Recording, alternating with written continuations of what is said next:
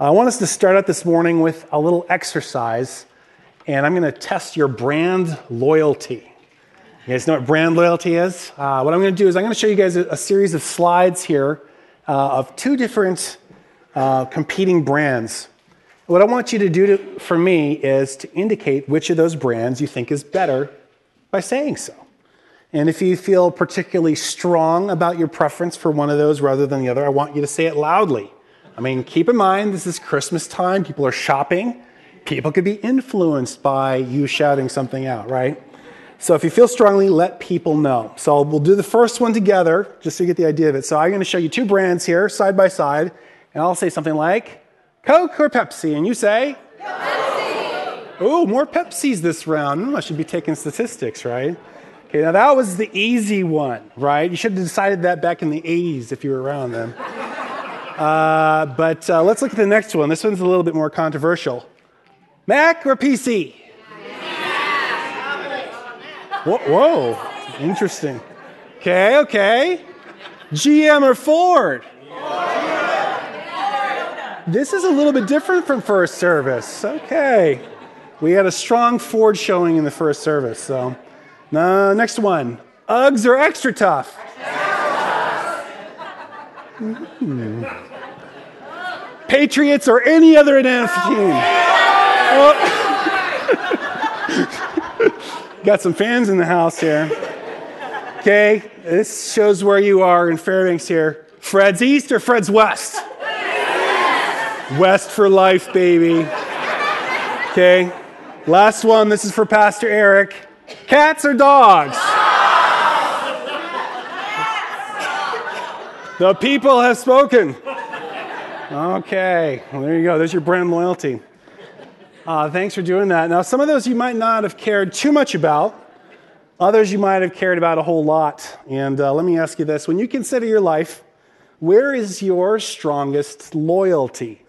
What would make your heart get up and shout the loudest? And I don't just mean loyalty to a product that you can go get at Costco, uh, but I want to know what it is that stirs you up, that what you are so devoted to, that it makes you want to shout it out and let the world know about it. Is it your country? USA, USA. Or is the Oregon Ducks? Go Ducks. I got a lot of boos for that one last time, too. Is it your family or maybe a particular relationship, or is it something else? Now, there's one area in all of our lives that calls out to us for our loyalty and our heart's devotion. It's our Christian faith. Specifically, most of us already realize that our top loyalty ought to be to God. And sometimes we do really well with this. Uh, we feel very committed to God and our faith, and it seems like the Christian walk is easy. And yet, if we're honest, I think that at other times, uh, we could feel a little bit flat in our faith, or almost like we're going through the motions or living our Christian lives on autopilot almost like we're in a spiritual desert of sorts. And even though we know our loyalty or devotion, heart's devotion, ought to be fully God's, we might occasionally struggle with other things calling out to our hearts more loudly. And the long and short of it is that sometimes it's really hard to be fully devoted to God. But that's what I want us to talk about today. I want us to specifically look at what can help us to feel more devoted to God if we feel like we're walking through a dry season in our faith. Or to put it another way, how can we get out of the spiritual desert or deserts that we might find ourselves in from time to time? Now, we are going to look at scripture today, and we're going to see a group of people who were in the desert, quite literally, not just a spiritual desert, and we're going to see what we can learn from them. If you've been with us for the past few months, you know we've been working our way through the book of Numbers. This is in the Old Testament. It's a time of desert wanderings of God's people, the 40 years in the desert. And it has not been an easy time for God's people. Started out great. Uh, God delivers his people from Egypt. He makes a covenant with them at Sinai and uh, brings them up to the edge of the promised land, only to find out that most of the people don't believe or trust in him enough to enter in. And so this 40 years in the desert begins. And the people complain a lot, and they give their leaders a hard time over and over and over again. But God, through it all, He consistently provides for them food, water, keeps His promises. And by the time of our, the opening of our passage today, years have passed. They've been through their wanderings in the desert, and they're near the border of the promised land a second time, this time to go in. And you think that after 40 years of learning to, to depend daily on God for food and water, that these people would have hearts fully devoted to God. But as we're going to see, it's not actually the case. But what God does give us near the book of the end of Numbers is two stories that we're going to compare. One story is about a pagan sorcerer named Balaam, and the other is about an Israelite named Phineas. And what God does in this juxtaposition of these two people and this contrast of their two stories is to show us what we can do to help be more devoted to God when we're walking through a dry season in our faith. Now, uh, spoiler alert, we're going to finish the book of Numbers today, believe it or not. So, we're not going to read the remaining 15 chapters verse for verse, so relax. But we are, amen, right? But we are going to consider um, the stories of these two different men and what they communicate to us so we can get stirred up in our faith and loyalty for God so that we too can get out of the spiritual desert. So if you get your Bibles there in front of you, uh, we're going to be in the book of Numbers starting in chapter 22. Numbers 22. And let's just start with one verse here, verse 1. Numbers 22 1 says, Then the Israelites traveled to the plains of Moab and camped along the Jordan across from Jericho. Okay, let's just stop there. So, this is the scene, right? This is the setup. This vast swarm of Israelites. They've made it through the desert after nearly 40 years. Uh, in some recent uh, chapters that we haven't read through, they got two huge military victories that God just handed to them. And now they are near the finish line, near the end of their time in the desert and about to enter the promised land. Jericho's just over there. You can almost taste it, right? Things are going great. But uh, little do those Israelites know that there's an evil plot afoot just over there. So you move the camera from this camp and see the beady little eyes of an evil king peering down on them. And that's what we're going to read in verse 2. This evil plot begins. It says, verse 2 Now Balak, son of Zippor, saw all that Israel had done to the Amorites, and Moab was terrified because there were so many people. Indeed, Moab was filled with dread because of the Israelites. The Moabites said to the elders of Midian, This horde, they're going to lick up everything around us as an ox licks up the grass of the field. Okay, so stop there for a second. So this is the evil, the start of the evil plot going on here. Things are going great for Israel, but the people who live nearby aren't too happy about that. So this, this uh, guy named Balak, he's the king of Moab, he starts freaking out. He, he says, hey, they just beat up the Amorites and the Amorites beat up me last year, so they must be tougher than them, right? And all these people are so worried that the Israelites, they're going to take over and that they feel totally helpless. And they know that they can't take him on militarily, right? So Balak, smart guy that he is, realizing that he's in over his head, does what people who are in over their heads have been doing for millennia. He hires a consultant, right? So this is starts in verse 4. Verse 4. So Balak, this is the evil king, son of Zippor, who was king of Moab at that time, sent messengers to summon Balaam, son of Beor, who was at Pethor near the Euphrates River in his native land. Balak said, Peoples come out of Egypt and they cover the face of the land and have settled next to me. Now come and put a curse on these people because they're too powerful for me. Perhaps then I'll be able to defeat them and drive them out of the land. For I know that whoever bless you bless is blessed and whoever you curse is cursed. Okay, so this is, this is Balak's great plan here. He says, I can't take these people on with an army, but maybe I can hire a, like a witch doctor to do some kind of bad juju on them and mess them up, right? And what we need to understand here is that Balaam is the top dude in the business. He's like the top of witch doctors here, right? He's specifically sought out by Balak. He's got this reputation and so Balak's basically calling in the heavy to deal with these Israelites. And uh, if we go over on time, I'm going to blame my small group because they said I had to show this to you. But we actually have some archaeological evidence for the existence of Balaam, son of Beor, as this false prophet. These are some, uh, they were plasters on a wall hanging in uh, Jordan.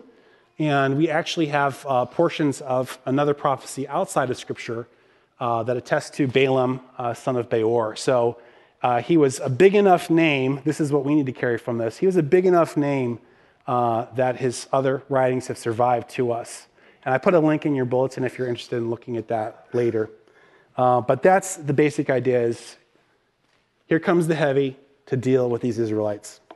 But things didn't go according to plan. Verse 7 The elders of Moab and Midian left, taking with them the fee for divination. When they came to Balaam, they told him what Balak had said. Spend the night here, Balaam said to them, and I will report to you, back to you, with the answer the Lord gives me. So the Moabite officials stayed with him, and God came to Balaam and asked, Who are these men with you? Balaam said to God, Balak, son of Zippor, king of Moab, sent me this message. The peoples come out of Egypt that covers the face of the land. Now come and put a curse on them for me. Perhaps then I'll be able to fight them and drive them away. But God said to Balaam, Don't go with them. You must not put a curse on these people because they're blessed. The next morning, Balaam got up and said to Balak's officials, Go back to your own country, for the Lord has refused to let me go with you. So the Moabite officials returned to Balak and said, Sorry, Balaam refused to come with us.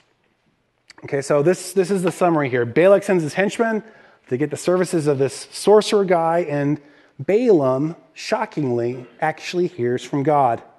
And Yahweh tells him, Don't go with them because these people are blessed. Now, what I'm about to tell you is key for understanding the story of Balaam.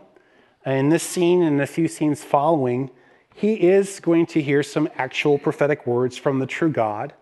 God's going to talk to him and communicate through him. But don't get tripped up on that. The story of Balaam is not essentially about a true spokesman for God who goes bad. And it's not even about an evil witch doctor who tries to be good. What we need to understand about Balaam is this is someone totally outside of Israel. He's not Jewish, he's a pagan. He does not worship Yahweh. But the sovereign God of the universe, Yahweh, is going to choose to speak to him and through him to make an emphatic point to his people, the Israelites. But you got to wait for it, so just hang on with me for a bit here. I'll come back to that. And at this point, as much as we love the story, we go, but uh, Adam, uh, what does this story of this guy have to do with helping me get stirred up in my devotion for God? I don't get it. Okay, good question. I'm not going to spill the beans just yet, but what I'm going to do is give you a clue throughout this whole story, we need to hear what's going on in this enemy camp as though we were one of those Israelites uh, who was there. And this is what those Israelites would have understood from the story so far evil people are against us, evil powers are against us, but fortunately, the God of the universe intends to do us good. What a relief. Okay? So let's continue on here. Evil's persistent. Balak doesn't give up, and he tries to hire this witch doctor again. He probably figures, oh, maybe he wants more money, right? So, verse 15 Then Balak sent other officials, more numerous, more distinguished than the first. They came to Balaam and said, This is what Balak, son of Zippor, says Do not let anything keep you from coming to me, because I will reward you handsomely and do whatever you say. Come and put a curse on these people for me. But Balaam answered them, even if Balak gave me all the silver and gold in his palace, I could not do anything great or small to go beyond the command of the Lord my God. So scram! Get out of here and don't come back, right? No. Read verse 19. Uh, now spend the night here so I can find out what else the Lord will tell me. Right? So Balaam had already got his answer from God the first time they came. He says, Don't go with them these people are blessed. You don't curse them. But we see that there's something going on in Balaam's heart. A lot of money's on the table, and so he's going to go back to God to see if he can maybe work this situation a little bit to his advantage. Verse 20 That night God came to Balaam and said, Since these men have come to summon you, go with them, but do only what I tell you.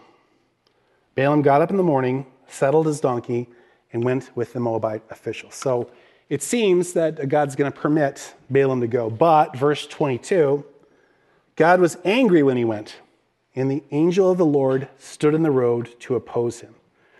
Okay, so on one hand, God gives his permission, but on the other hand, God's getting angry with him for going. So what's going on here? Okay, the closest thing that I can kind of relate this to is uh, I'll give you an instance here, but I have to define my terms. Does everyone know what Comic Con is? It's a comic book convention, and some of us would, might want to go. I'm just saying. So let's say that an individual went to his spouse and said, Hey, honey, guys want to go to Comic Con down in San Diego next week. Uh, what do you think? Can I go? And your wife turns and says, Well, you know, our son's big end of the season tournaments next Friday, and then our daughter has the all day dance recital and practice on Saturday. And you know what? We're right at the edge of our budget, and that's going to just put us over the top. I don't think this is a good time to go to Comic Con. And you go, okay. And you text your friends and you say, sorry, guys, can't go this time.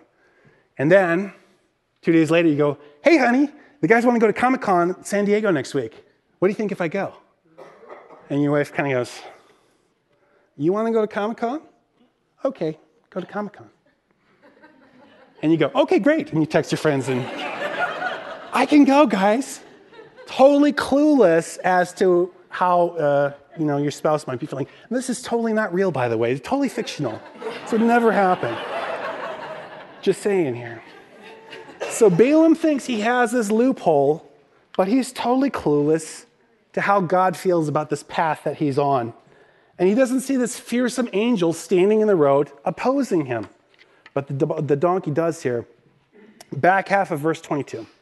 So Balaam's going to uh, Balak. He said, Balaam was riding on his donkey and his two servants were with him. When the donkey saw the angel of the Lord standing in the road with a drawn sword in his hand, it turned off the road into a field. Balaam's thinking, What's up with this? Because he doesn't see the angel, right? He's thinking, Why on earth would my donkey do that? So he beats it to get it back on the road, and he keeps on going on. Verse 24 Then the angel of the Lord stood in a narrow path through the vineyards with walls on both sides. When the donkey saw the angel of the Lord, it pressed close to the wall, crushing Balaam's foot against it. So he beat the donkey again. Ouch. Okay, that time it hurt a little bit. Balaam felt it in his foot, right? Got his attention. Balaam's probably thinking, man, I don't know what I fed that donkey, but it's time to get rid of this donkey. It's a case of progressive disobedience. But he keeps on going on the same path here but the road gets narrower. Verse 26. Then the angel of the Lord moved on ahead and stood in a narrow place where there was no room to turn, either to the right or to the left. When the donkey saw the angel of the Lord, it lay down under Balaam, and he was angry and beat it with his staff. So he's just like wailing on this donkey. It's kind of a terrible image when you think about it here. And then the Lord opened the donkey's mouth, and it said to Balaam, What have I done to you to make you beat me these three times? And Balaam answers, he doesn't say, Why are you talking to me? He says, You made a fool of me. If only I had a sword in my hand, I'd kill you right now. The donkey said to Balaam, Am I not your own donkey, which you've always ridden to this day? Have I been in the habit of doing this to you? No, he said. Then the Lord opened Balaam's eyes, and he saw the angel of the Lord standing in the road with his sword drawn. So he bowed low and fell face down. The angel of the Lord asked him, Why have you beaten your donkey these three times? I've come here to oppose you because your path is a reckless one before me. The donkey saw and turned away from me these three times. If it had not turned away, I would have certainly killed you by now, but I would have spared it. Balaam said to the angel of the Lord, I've sinned. I did not realize you were standing on the road to oppose me. Now, if you're displeased, I'll go back. The angel of the Lord said to Balaam, Go with these men, but speak them only what I tell you. Okay, let's come up for air here and talk about this. This is probably the most famous part of the story, the talking donkey. But I want to tell you now, this is not the whole story. This is part of a bigger whole that we're going to look at here. And again, we have to put on our Israelite ears and hear from this story what the first audience did. The stupid, stubborn donkey was more spiritually discerning than the infamous Balaam, son of Beor. Now, the Israelites are probably snickering at this point, this bumbling villain, but we're going to come back to his foolish or his reckless path in a bit. just keep in, in mind that his trajectory is one that is against God. So I'm going to fast forward the story a little bit, a few verses. Balaam finally finishes his donkey ride. He meets up with Balak. Balak is right on the edge of his country, eager to get him started. Oh, you're here. Okay, great. Let's go up there now. Let's why wait? Let's go. Let's go. Let's go. And he brings Balaam up to a point where he can peer down, see all the Israelites, and he says, "Okay, let's get to it." They sacrifice a bunch of animals, and Balaam starts his pagan mumbo jumbo divination to see if he can work up a curse against Israel. And amazingly, again, Yahweh speaks to this pagan prophet again. Jump down to chapter 23. We're going to be in verse 7. And this is the, basically the word that God gives to Balaam. Verse 7, it says, Then Balaam spoke this message Balak brought me from Aram, the king of Moab, from the eastern mountains. Come, he said, curse Jacob for me. Come, denounce Israel. How can I curse those whom God has not cursed? How can I denounce those whom the Lord has not denounced? From the rocky peaks I see them, from the heights I view them. I see a people who live apart and do not consider themselves one of the nations. Who can count the dust of Jacob, or even number a fourth of Israel? Let me die the death of the righteous, and may my final end be like theirs. Okay, do you get it? The gist of this so called curse? He basically, basically says, Hey, Balak, you brought me from way far away to curse these people, but I can't because of Yahweh. They are special, they stand apart. Gee, I wish I could be just like them. Okay, this is not what Balak wants to hear. And if we're hearing this with our Israelite ears, we should be laughing and cheering a bit. This is a good thing for Israel. And again, you're kind of thinking in the beginning, starting, yeah, but Adam, hey, wait a second. What does this have to do with breaking me out of my spiritual funk? Hold on, it's coming. Just wait for it here. But at this point, we can at least say that Balaam, what Balaam gave, wasn't much of a curse. Balak's not happy. Verse 11, he says, Balak said to Balaam, What have you done to me? I brought you here to curse my enemies, but you've done nothing but bless them. He answered, Must I not speak what the Lord puts in my mouth? But Balak is not about to give up. And surprisingly, neither is Balaam, despite this cons- the consistent signals he's received not to go against God or his plans. So Balak and Balaam, they repeat this whole process again. They go to a different spot. They sacrifice more animals to work up this dark magic against Israel. And surprise, Yahweh brings another message through Balaam to Balak. Jump down to verse 18. This is what Yahweh says to Balaam the second time. It says, Then he spoke his message Arise, Balak, and listen. Hear me, son of Zippor. God's not human that he should lie, not a human being that he should change his mind. Does he speak and then not act? Does he promise and not fulfill? I've received a command to bless. He's blessed, and I can't change it. No misfortune seen in Jacob, no misery observed in Israel. The Lord their God's with them. The shout of the king is among them. God brought them out of Egypt. They have the strength of a wild ox. There's no divination against Jacob, no evil omens against Israel. It will now be said of Jacob and Israel, See what God has done. The people arise like a lioness they rouse themselves like a lion that does not rest till it devours its prey and drinks the blood of its victims. Yikes! This is an even bigger blessing than the last one. And Balak's probably like plugging his ears, okay? Balaam's basically saying to him, Read my lips. I cannot curse them, right? Uh, they are strong because of God. Ain't no mumbo jumbo black magic gonna work against them and they're about to take names and kick some tushy. So you better get out of the way. And the Israelites hearing this story are loving this. And again, you ask, but what does this story have to, have to do with me recapturing my heart's devotion towards God? We're almost there. About to reach the last stop, but let's continue. Evil, like I said, is persistent, as is Balak, as is Balaam, who ought to know better. But hey, Third time's the charm, right? Maybe it'll work this time. So they go to a different place, make more sacrifices, look for a curse, and whammo, another blessing comes. Jump down to chapter 24, verse 5. This is the word from God through Balaam. He says, How beautiful your tents, Jacob, your dwelling places, Israel. Like valleys, they spread out, like gardens beside a river, like aloes planted by the Lord, like cedars beside the waters. Water will flow from their buckets, their seed will have abundant water. Their king will be greater than Agag, their kingdom will be exalted. God brought them out of Egypt. They have the strength of a wild ox. They devour hostile nations and break their bones in pieces. With their arrows, they pierce them. Like a lion, they crouch and lie down, like a lioness who dares rouse them. May, they, may those who bless you be blessed. And he probably turns to Balak at this point. And those who curse you be cursed. Hmm. Okay, finally, King Balak, he's fed up and he goes, You know what, Balaam? You had one job. One job and you blew it. Epic fail. Get out of here. I'm not going to give you any money. But at this point, Balaam can't hold back. He has one more prophecy that he feels compelled to give. There's no animal sacrifice, no black magic mumbo jumbo.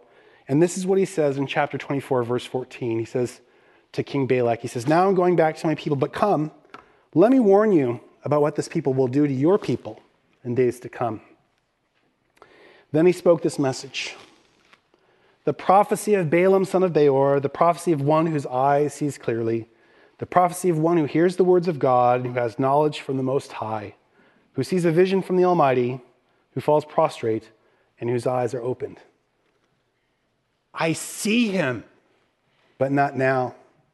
I behold him, but not near. A star will come out of Jacob, a scepter will rise out of Israel. He will crush the foreheads of Moab the skulls of all the people of Sheth Edom will be conquered. Seir, his enemy, will be conquered, but Israel will grow strong. A ruler will come out of Jacob and destroy the survivors of the city. And don't miss it. This is the climax that this entire passage has been building to. This is a prophecy about Messiah. And this isn't the one that we typically read during Christmas time, but I'll read it here in verse 17 again. He says, I see him but not now. I behold him, but not near. A star will come out of Jacob, a scepter will rise out of Israel, and he's going to destroy God's enemies. And again, putting on our Israelite ears, hearing this as that first audience would have heard it, I think that this last prophecy of Balaam hits them in quite a different way. As Balaam's story has been unfolding, as he starts to give these prophecies, that the Jews who first heard this would start, they'd start out maybe laughing, maybe cheering, going, Yeah, uh huh, that's right, something like that. But this last prophecy breaks the mold. Now things are getting serious. All along the way, the message has been consistent. I am for these people, Balaam. I am for these people, Balaam. Hello, Balaam, I am for these people. But with this last prophecy, with his mention of this messianic king coming to bring judgment on Israel's enemies, God's upping the ante. God's saying, I'm for these people, Balaam, and I'm so committed to them that I will fulfill all of my plans for them. I'm going to bring my king, and he will reign. And this isn't just about some wishy washy feeling that's going to come or go with me. This isn't about a blessing or a curse in this tiny little cross section of time. I'm in it with these people for the long haul. They are mine, and I am for them. But, Adam, you ask, what does this have to do with stirring up my heart's devotion for God? absolutely everything. This is the one point I want to make this morning. It's only one bullet point, and it's this our devotion to God comes from understanding His devotion to us. That's how we get out of the desert.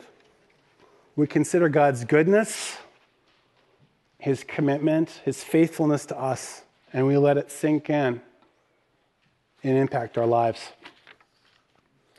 All along the way, all through the desert, God has been showing his loyalty, his devotion to his people. He took them out of Egypt.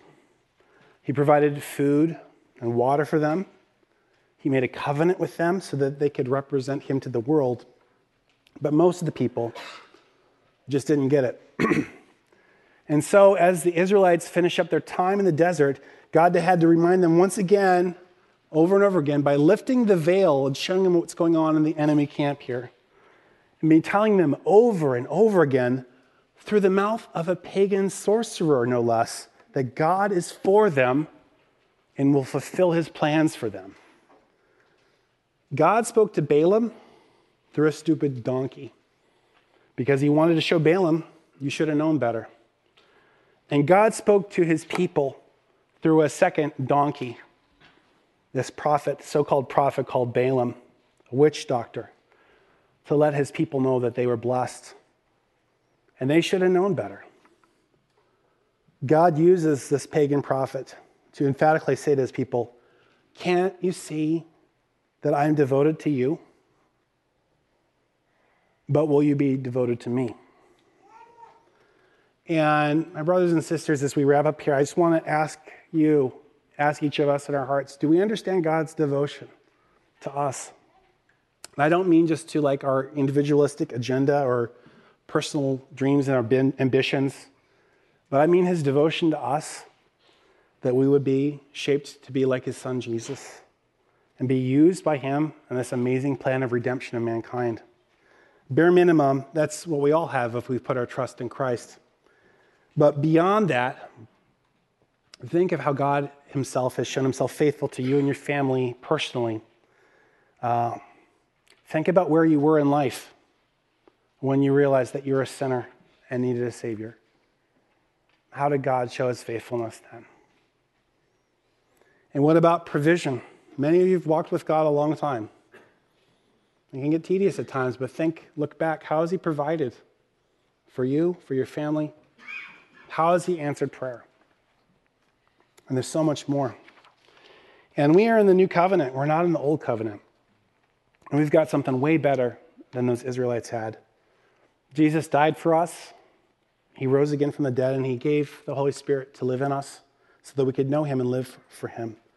Let's consider these uh, two brief verses here. One's from Romans chapter 8. Paul says, What then shall we say in response to these things? This is Romans 8 31 32. If God's for us, who can be against us?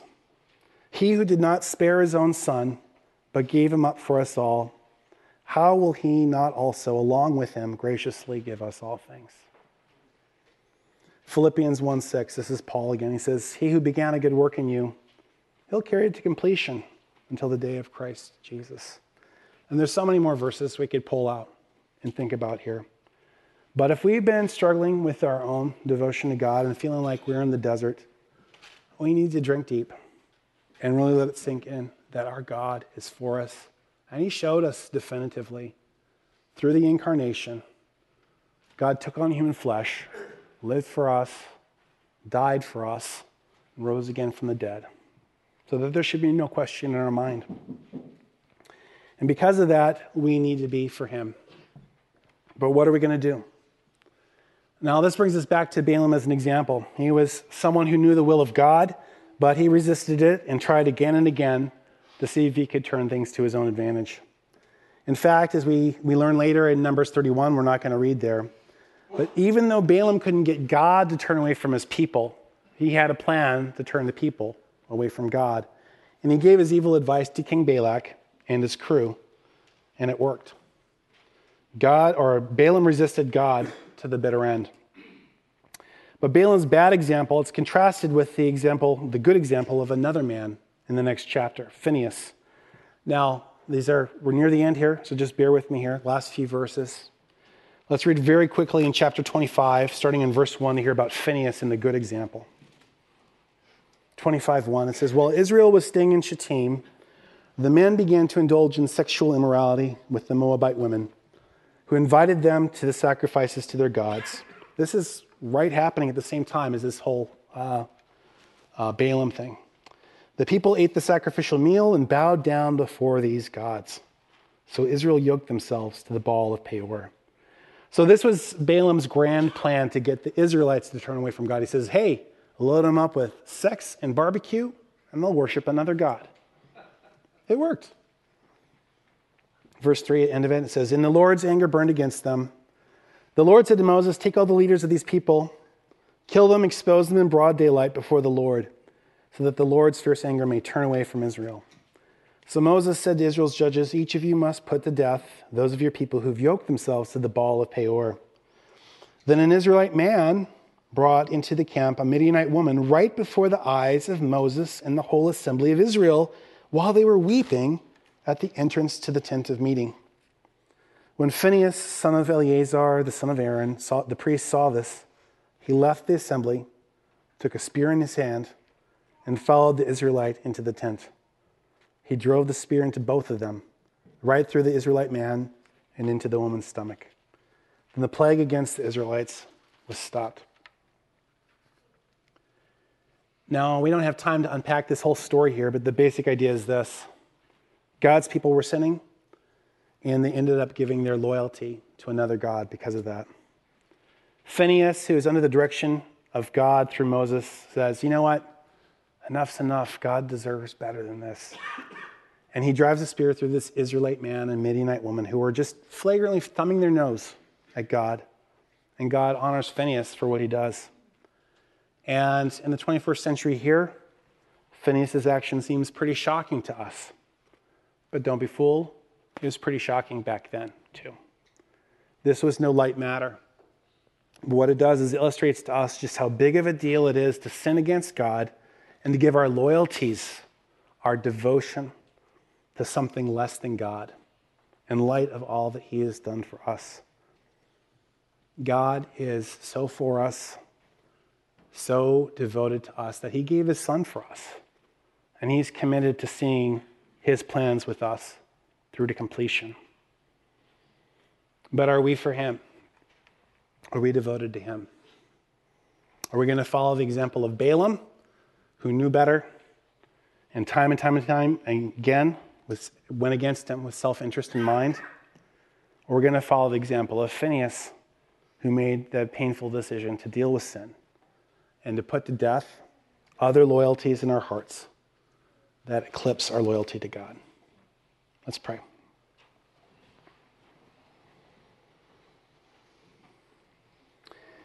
Lord, you are so, so good to us. I pray that you would just make that apparent to our hearts, Lord.